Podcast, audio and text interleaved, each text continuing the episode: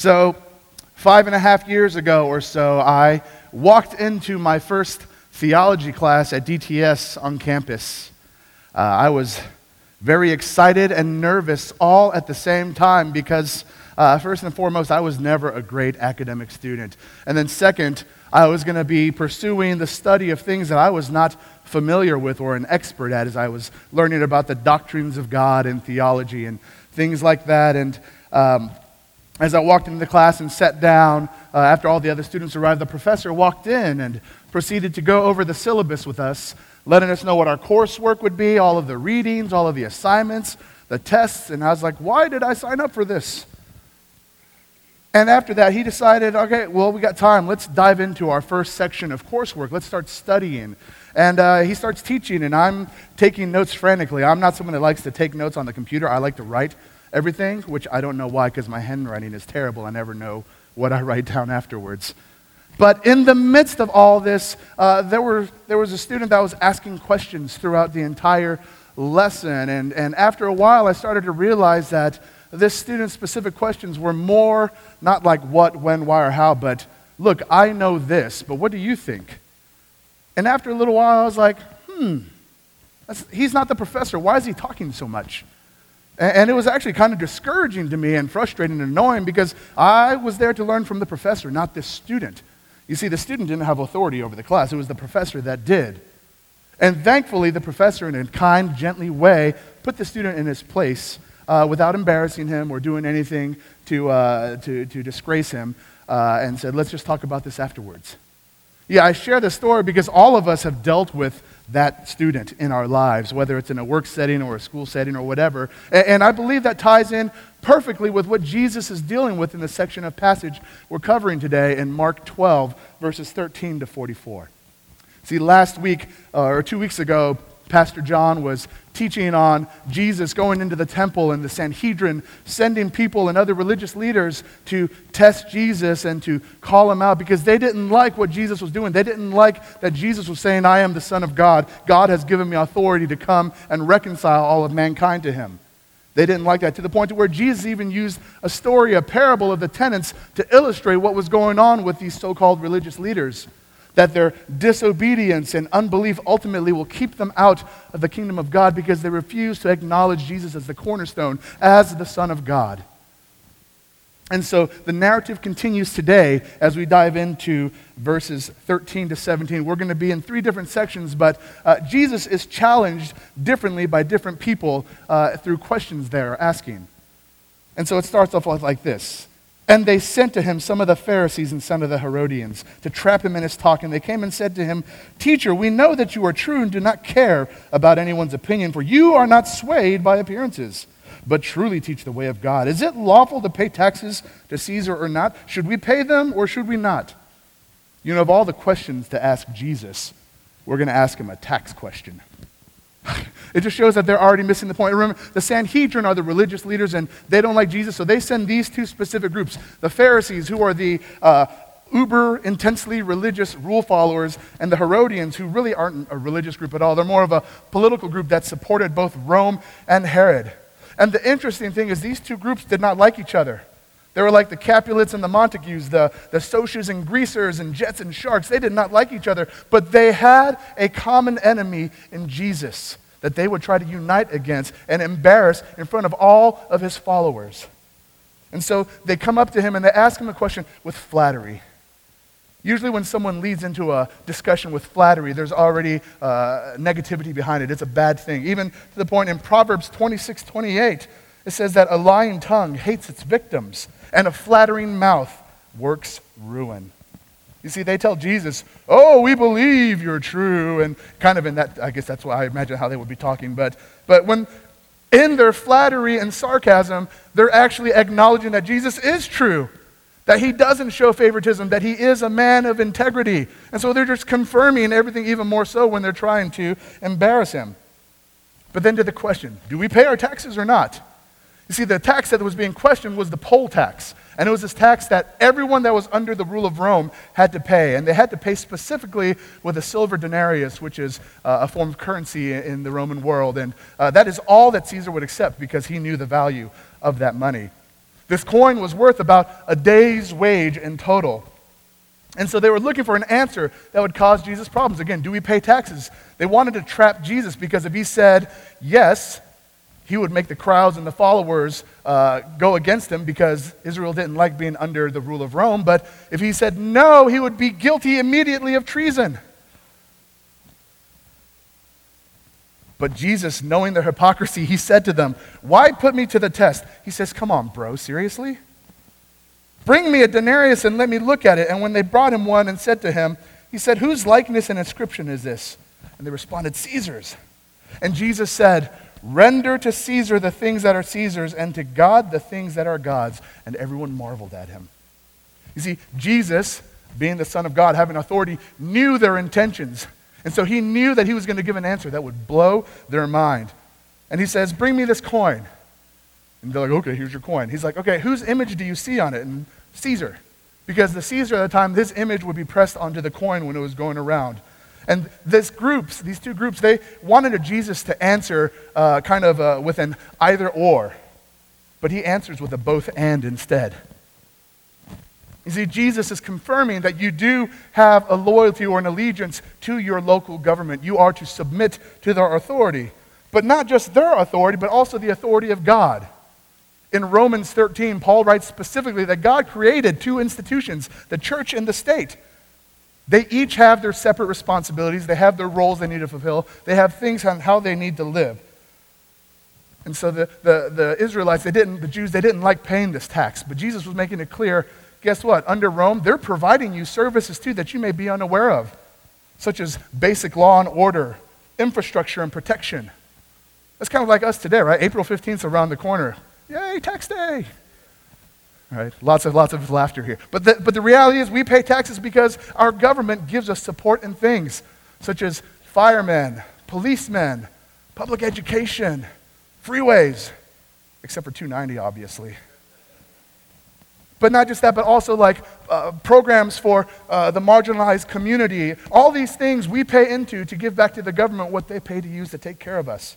And so, because of that, we do submit to the government's authority. And as believers, we do submit to that. But again, not just government, we submit to God even more importantly. That is, we must always remember that, that God is bigger than the state. There's a higher responsibility that we need to live into. We need to give God back what is His, which is our lives, our freedom, our things, and our love. And if you look up here, this is what a denarius looks like. And so, whose image is stamped on there again? Caesar's. Yes. All right, so this next picture, whose image is stamped on these folks? God right? Because we are created in God's image. So the coins that have Caesar's pressed on them, we give that back to him because that's his. But we press, we are made in God's image. So we, as his created children, as Imago Dei, give back our lives to him. That is the natural rule of this. And so in the end, yes, we submit to local government, and more importantly, we submit to God everything. And so the Pharisees and the Herodians kind of like, oh, we just got schooled. And so they walk off. The Sanhedrin's not done yet, though. They're like, okay, well, we're going to send in the uh, we're going to send in the next guys. Let's send in the Sadducees. And so the Sadducees they came to him, who say that there is no resurrection, and they asked him a question, saying, "Teacher, Moses wrote for us that if a man's brother dies and leaves a wife but leaves no child, the man must take his widow and raise up offspring for his brother." There were seven brothers. The first took a wife, and when he died, left no offspring. And the second, third, fourth, fifth, sixth, seventh. You see, they, they ask this question specifically. Well, let me tell you a little bit about the Sadducees these other religious leaders. The, the, this was a smaller group of people. They were urban, they were wealthy, they were educated, and they had some of the worst theology you'll ever see in the scriptures. Because they don't believe in the future, future resurrection of the body. They don't believe in angels as given in Acts 23 8. And then when it comes to Scripture, the only books they recognize or would submit to are the first five books of the Bible, the Torah. And so this question they pose is actually based out of Deuteronomy 25. It's based on a levirate law of ma- marriage, excuse me. And it says, This law was given to provide descendants for a man who died childless so that the family line could maintain its property. So when they ask the question, in the resurrection, when they rise again, whose wife will she be? For the seven had her as wife. Well, Jesus, first of all, Knowing that they don't believe in the resurrection, why on earth would they pose a question about the resurrection? Because they're trying to stir the pot. They're trying to distract the people. And Jesus tells them, You guys have missed it all completely. Is this not the reason you are wrong? Because you know neither the scriptures nor the power of God. For when they rise from the dead, they neither marry nor are given in marriage, but are like angels in heaven. You see, their lack of belief in the resurrection, they deny the power of God. Because they only read the first five books and recognize that as authoritative, they don't know the scriptures. Jesus states, for when they rise from the dead. Not if they rise from the dead, when they rise, because it will happen. The resurrection will happen again. And he says, we will be like angels. Quick side note being like angels does not mean we are angels. We are not going to be angels. We will be like angels. And Jesus says that because an angel was created to worship God, just like we were created to worship God. And so in eternity, when we're in heaven, there's going to be no need for spousal relationships or to create and multiply and fill the earth. Because we're going to be in glory. Our, we're going to be so uh, distracted, not even distracted, we're going to be so excited to be in the presence of God. In eternity, we're going to be in the presence of our Creator, and we're going to be singing like in Revelation 14 3. We're going to be eternally joyful, like in Psalm 16:11. We're going to see the beauty of God, as in Psalm 52. We will be united as one in Ephesians 1:10. We will be perfect in 1 Corinthians 13:10. We will be lit up by God's glory in Revelation 22:5. We will be holy, Revelation 21:27, and all because God will be at the center of it all, as in Revelation 4:2. You see, that's what we're going to be doing in heaven. The afterlife is going to be completely different from this present life. But Jesus, being the Son of God and having authority and being absolutely brilliant, takes it to their turf. He tells them this Have you not read in the book of Moses, in the passage about the bush, how God spoke to him, saying, I am the God of Abraham and the God of Isaac and the God of Jacob? He is not God of the dead, but of the living. You are quite wrong. He goes and says, Okay, well, I know you guys read the first five books of Scripture, and so let me take you to Exodus. What Moses wrote when Moses, when he's interacting with the burning bush. And God is telling Moses, I am the God of Abraham. I am the God of Jacob. I am the God of Isaac. To understand that, if there was no afterlife, in Jewish vernacular, they would have said, I was the God of Abraham. I was the God of Isaac. I was the God of Jacob. But no, saying I am means that you do not cease to exist. And so that passage right there fully illustrates that those three men are still alive because they're resurrected. We don't cease to exist after death because our God is a God of the living. We will live forever. But again, the Sadducees, they don't know scriptures because they don't acknowledge all of it. It's scary because we can easily become like a Sadducee in that standpoint if we're only going to pick and choose which parts of the Bible we want to give up to God. We're only going to choose to believe this specific section, but we're not going to live into this section, and uh, this section I just don't even feel like dealing with. We can't be like that. We don't want to be like the Sadducees. We want to recognize all of Scripture. The Sadducees don't know the power of God because of their lack of belief in the afterlife and the resurrection. They, did, they don't believe that. And so today we might be like, well, Jonathan, I I believe in the afterlife. I believe in the resurrection. So I do understand the power of God. Possibly not. Because if you are living your life now in fear, in worry, and anxiety, and stress, and anger, you are not understanding the power of God. Because He tells us not to live in that state. And so, in order to understand the scriptures, it's very, very simple. We need to read it. We need to read the Bible. If we want to understand the scriptures, we need to open it up. If we want to see God's power, we must open the scriptures because we can see God's power on display, like in Genesis when he creates everything.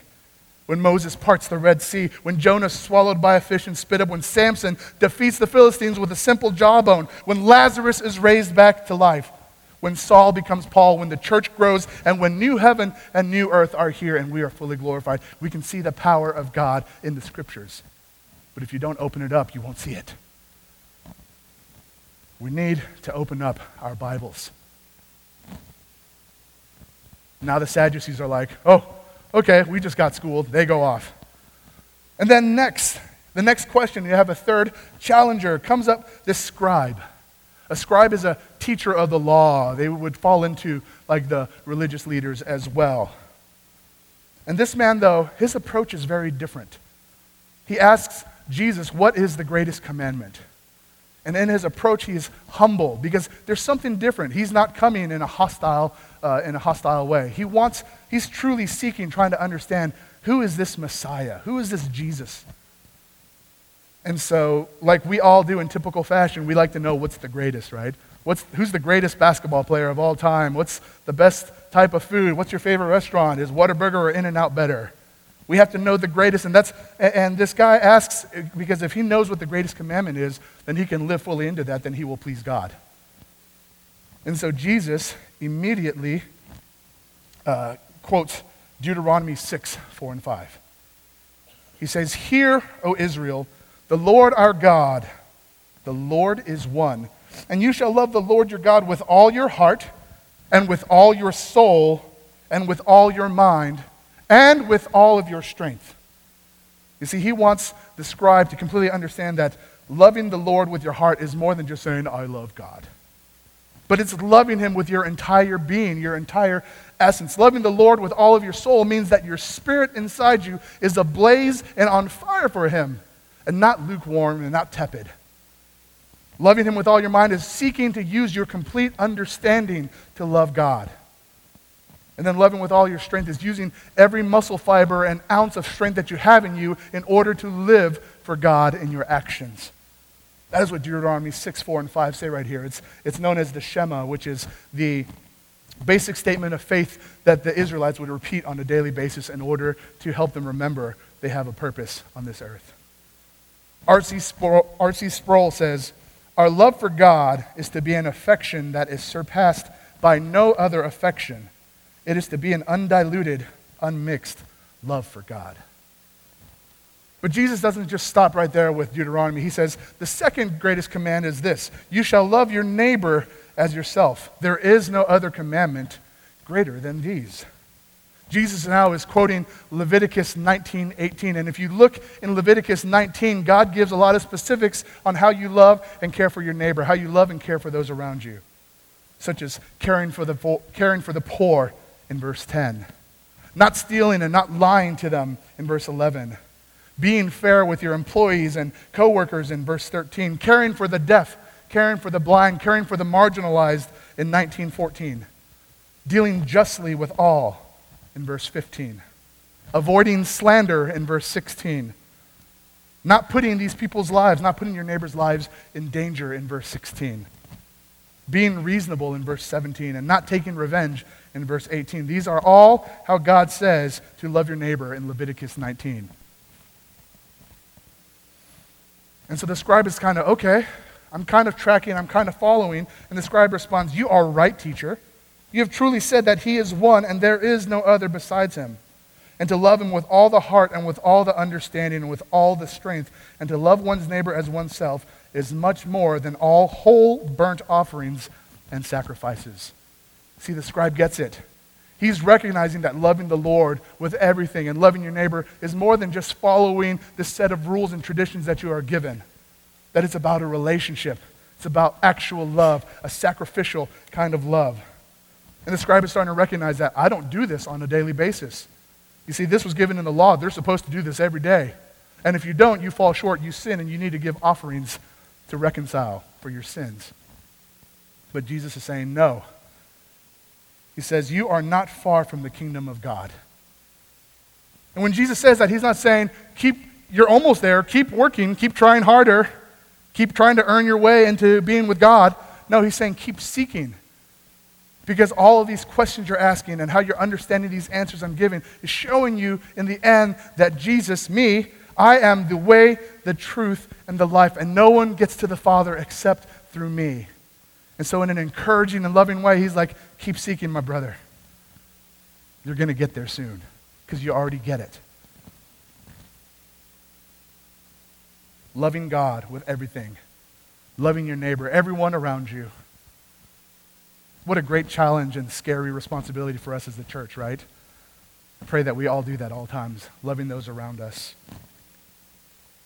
And so now, Jesus, having answered three questions that would supposedly challenge his authority, right? Two from two hostile groups and one from a true person seeking. He now decides, okay, I'm going to ask everyone a question. And he says this in verses 35 to 37 And as Jesus taught in the temple, he said, How can the scribes say that the Christ is the son of David?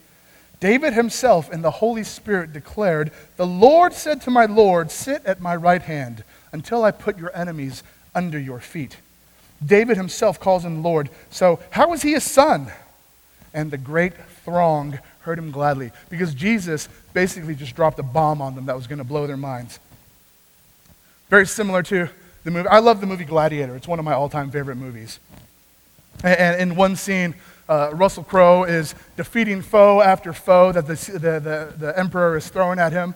Right? The emperor threw literally tigers at him and chariots with spears and knives and swords on him, and then multiple warriors. And he would disband of them one by one and, one, and in victory. And finally, one time in his victory, he throws his sword down and shouts out to the crowd, Are you not entertained?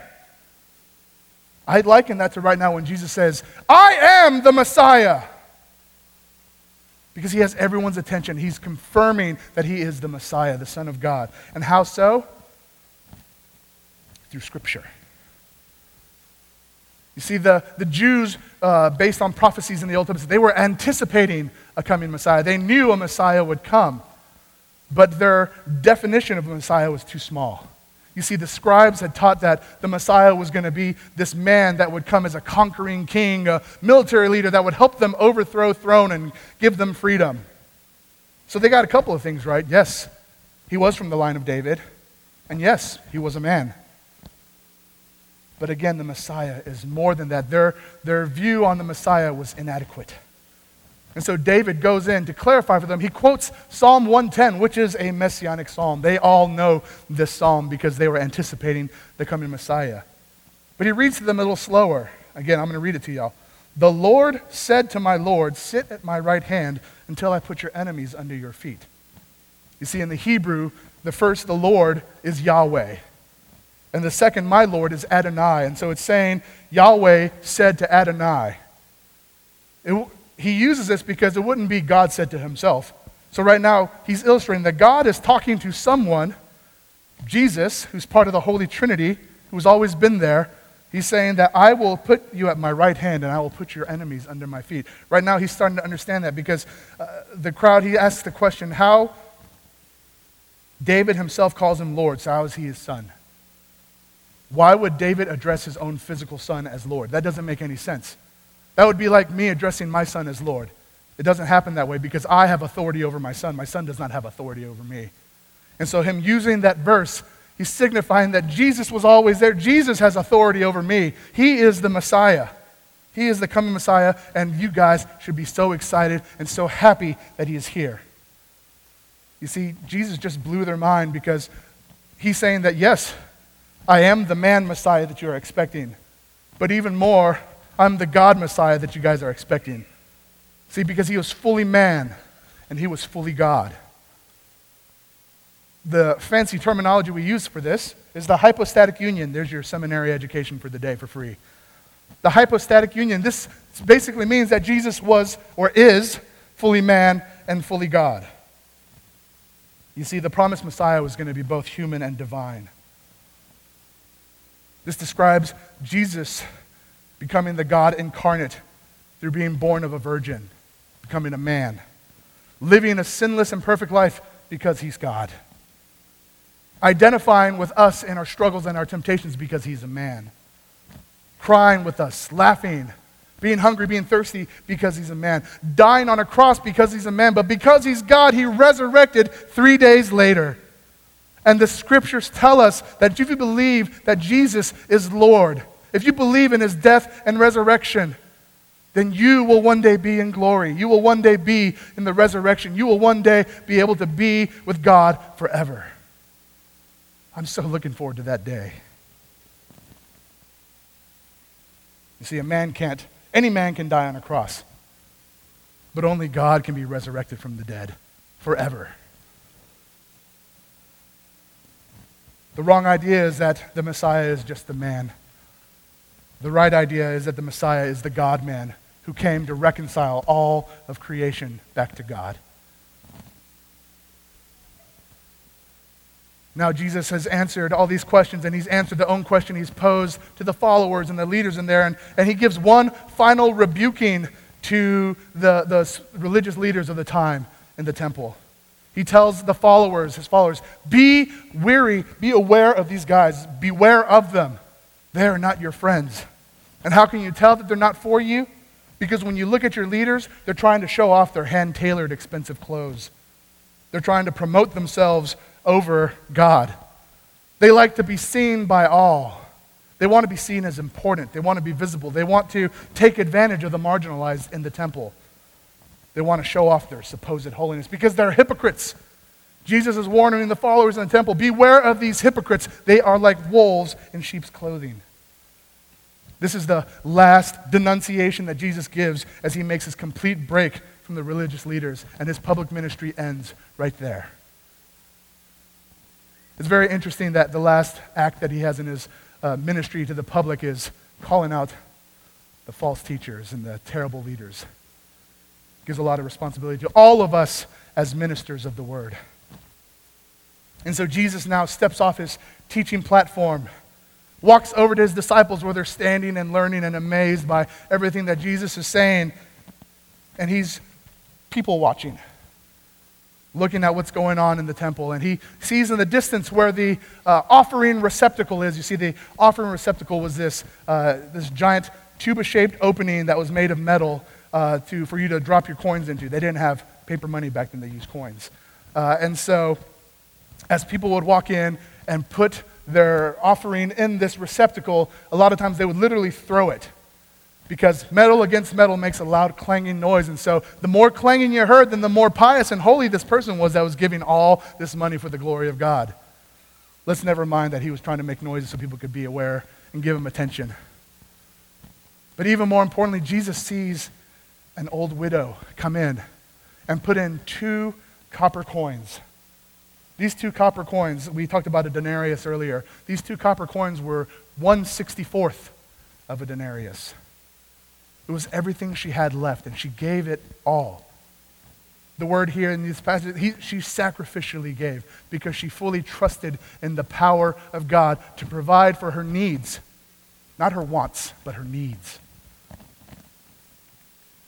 James McGowan says this God measures giving not by what we give, but what we keep for ourselves. You see, a lot of us, we don't give sacrificially because we don't know the scriptures. The scriptures tells us it's not for us to keep forever, it's for us to give back to God. We don't give sacrificially because we don't trust in the power of God. I'm worried about tomorrow. What if I get sick and I can't work? Or what if this happens? Right? We don't trust in the power of God. We don't give sacrificially because we don't want to fully submit to the authority of God. Because in the end, we like stuff. Stuff makes us temporarily happy. Daniel Akin says this Sacrificial giving honors Christ, even if the amount is small. But comfortable giving honors no one, even if the amount is large. Because when we give sacrificially, we are acknowledging God's power and his authority. Let's pray. Lord, we thank you for the words that you give us in this section of Scripture for us to understand what awaits us in the resurrection, to understand what is our duty on this earth as your followers. What does it mean to love you, Lord? What does it mean to love our neighbors? Father, I thank you for all of those things being open for us to see the warnings that you give to the religious leaders for us as ministers of your word, as ambassadors for you to live into that. And so, Father, I just pray that we choose to live for you daily, that we choose to live a sacrificial life where we are willing to give it all up for you because you gave the greatest when you gave your son to us. It's in your son's name we pray. Amen.